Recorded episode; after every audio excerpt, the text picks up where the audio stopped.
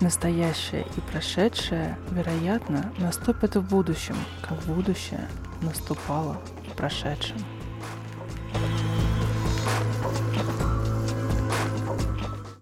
Привет, меня зовут Маша Митрофанова, и это подкаст «Хочу верить». С детства я интересовалась загадками и мистическими историями, и даже и не думала, что однажды я смогу всем этим поделиться. Когда мне было 13 лет, я нашла книгу с пророчествами Мишеля Нострадамуса. Они увлекли меня, хоть и казались совершенно непонятными. С 1550 года Нострадамус публиковал ежегодные альманахи и предсказания. Альманах начинался с общего предсказания на год и с дополнительными 12 главами на каждый месяц. Информацию для своих пророчеств Нострадамус получал интересным способом. У него было сферическое устройство, похожее на яйцо. Есть мнение, что форма и конструкция этого яйца Нострадамусу досталась от потомков тамплиеров. Нострадамус дружил с главным магистром ордена тамплиеров того времени, и после того, как магистр казнили, Нострадамус неожиданно разбогател и тайну своего богатства раскрывать отказался. Это сферическое устройство, похожее на яйцо, имело высоту 2 метра. Стены капсулы были прошиты серебряными проволоками, напоминающими современную электропроводку. И в некоторых источниках есть информация о том, что яйцо было покрыто сусальным золотом и имело зеркальный блеск. Верхняя часть капсулы была срезана и открыта, а внутри капсулы находилось небольшое кресло. Все детали этого кресла, это 10 составных частей, отливались из бронзы лично самим Нострадамусу вместе с его женой. И в окончательном варианте бронзовый стул был собран и установлен ровно в ночь весеннего равноденствия. Комната, где хранилось это яйцо, была секретной, и в нее нельзя было входить даже друзьям семьи. Есть версия о том, что яйцо было только частью некого механизма, разработанного великим предсказателем. Сохранилась также и легенда, что весь дом алхимика имел сверхъестественные свойства и напоминал некую машину для колдовства.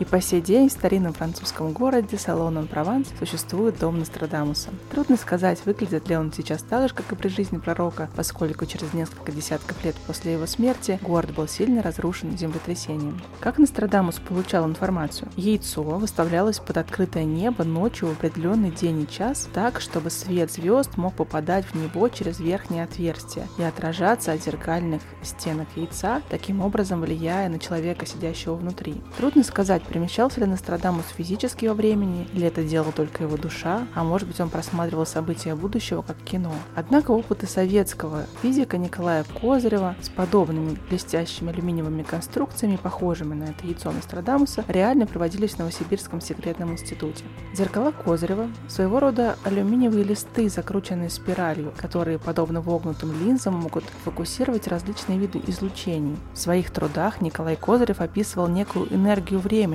которая идет от звезд и пронизывает все на свете, но лишь только зеркало может отразить эту энергию. Получается, что у конструкции яйца Нострадамуса верхушка была срезана не случайно, ведь именно через эту открытую крышу энергия и свет звезд попадали внутрь. Николай Козырев, советский астрофизик, уроженец Санкт-Петербурга, работал в Пулковской обсерватории. Попал он туда сразу после окончания аспирантуры в 1931 году. Его научные открытия неоспоримы и признаны. Козырев разработал теорию протяженных звездных атмосфер и открыл особенности звездных излучений. Разработал теорию пятен на Солнце, открыл водород в атмосфере Меркурия и азот на Венере и сделал многие другие открытия. Но в 1936 году Козырев попал под суд по делу пулковских астрономов и был приговорен к 10 годам заключения. И сидя в одиночной камере, он размышлял над источником излучения звезд, темой его несостоявшейся докторской диссертации. Через 4 года Козырев был приведен на север, где работал геодезистом, но в 1941 году по доносу был приговорен к расстрелу. И вот неполный перечень предъявленных ему обвинений. Сторонник теории расширения Вселенной, считает Гумилева хорошим поэтом, а Дунаевского плохим композитором. Во время драки заявил, что бытие не всегда определяет сознание. К счастью, расстрел был заменен на дополнительные 10 лет заключения. Козырев стал единственным из пулковских астрономов, кто выжил после лагерей. В 1946 году был освобожден по условно-досрочному как талантливый ученый. Можно предположить, что Козырев действительно сумел достичь в своих экспериментах удивительных результатов. Возможно, именно эти результаты изумили и напугали советское руководство. Скорее всего, именно поэтому результаты его экспериментов того времени, равно как и вся документация по системе зеркал Козырева, которую он разрабатывал, были засекречены и положены в стол.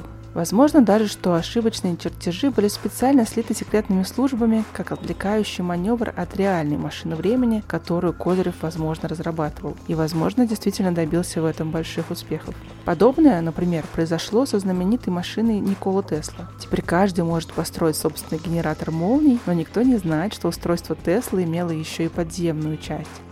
Ну а время, согласно Козыреву, есть полноценная материальная сущность, из которой можно черпать энергию. Время обладает физическими свойствами. Оно не передается, а проявляется одновременно во всей Вселенной, являясь действующим лицом мироздания. Что касается зеркал, Козырев считал, что их поверхность сама по себе активна, что она не отражает каких-либо лучей и волн, как все описывают, а на ней самостоятельно генерируется космический процесс, так как каждое явление протекает во всей Вселенной одновременно. О том, что в СССР проводили эксперименты с перемещением человеческого сознания во времени, стало известно только в конце 20 века. И повторить эти эксперименты в декабре 1990 года собралась группа ученых. Они собрали систему зеркал Козырева и провели серию экспериментов по передаче мысленных образов на расстоянии. Для исследований были приглашены 5000 добровольцев. Им было выслано задание, в котором был образный конструктор, 77 знаков, составленный из символов разных культур и народов, населявших Землю. По условиям эксперимента компьютер за 5 минут до начала сеанса случайным образом выбирал 3-5 знаков. И именно эти знаки должен был транслировать человек, который находился внутри зеркал Козырева на Крайнем Севере. И он транслировал эти знаки в информационное поле. А слушали его в надежде что-то получить те самые 5000 добровольцев в разных частях страны. Добровольцы были заранее осведомлены о времени начала сеанса, имели перед собой все 77 знаков, но какие именно 3-5 знаков будут передаваться, не знали. Самый большой и удивительный результат заключался в том, что за час, за 5 и за 7 часов до того, как компьютер случайным образом генерировал символы, эти символы уже были получены группой. То есть символов еще не было, но люди уже их получали. И это повторялось несколько раз. И полученный результат доказал ученым теорию Козырева, что будущее уже присутствует в настоящем.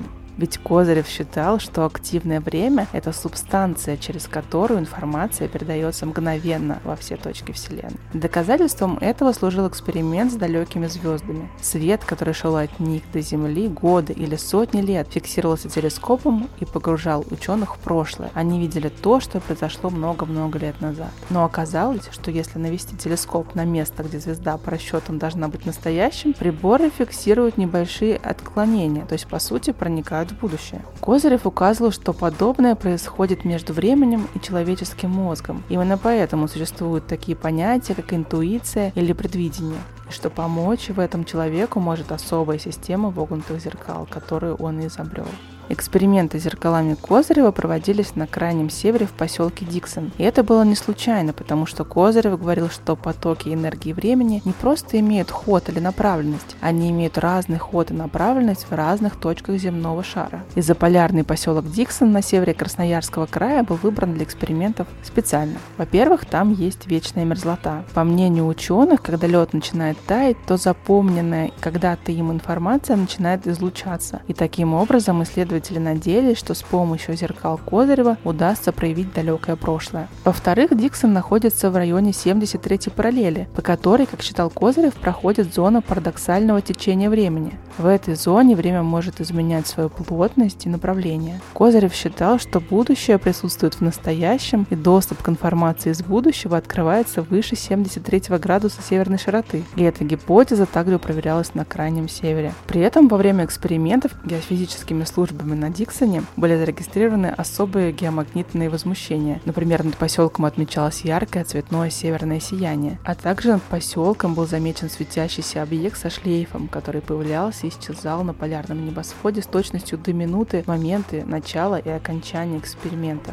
Один за другим в зеркала входили исследователи, которые не общались друг с другом и ничего не знали об опыте предшественников. Каждый из них зарисовывал символы, которые видел в пространстве зеркал. И поразительно, но разные люди видели одни и те же символы. В 1997 году новосибирские ученые провели совместные эксперименты с английскими коллегами. В Англии в Стоунхендже более 200 человек одновременно принимали дистанционно транслируемую получил через зеркала Козырева информацию из Новосибирска. Участники эксперимента вспоминают, что использовали программу, составленную из знаков шумерской культуры, символов, дошедших до нас, наклеенных в табличках клинопись. И англичане приняли эти символы. Это никого не удивило, лишь только подтвердило предыдущие опыты. Но удивило другое, что кроме этих символов были приняты еще около 70 символов, которые никто не придавал. И все они тоже оказались знаками шумерской культуры. Как говорят участники эксперимента, каким-то образом мы вышли в тот горизонт информационного хранилища, на ту полку, которая относится к шумерскому этапу развития нашей цивилизации. Фактически все проведенные эксперименты с зеркалами Козырева подтвердили, что параллельное пространство, описанное Козыревым, существует, и именно через него передается информация.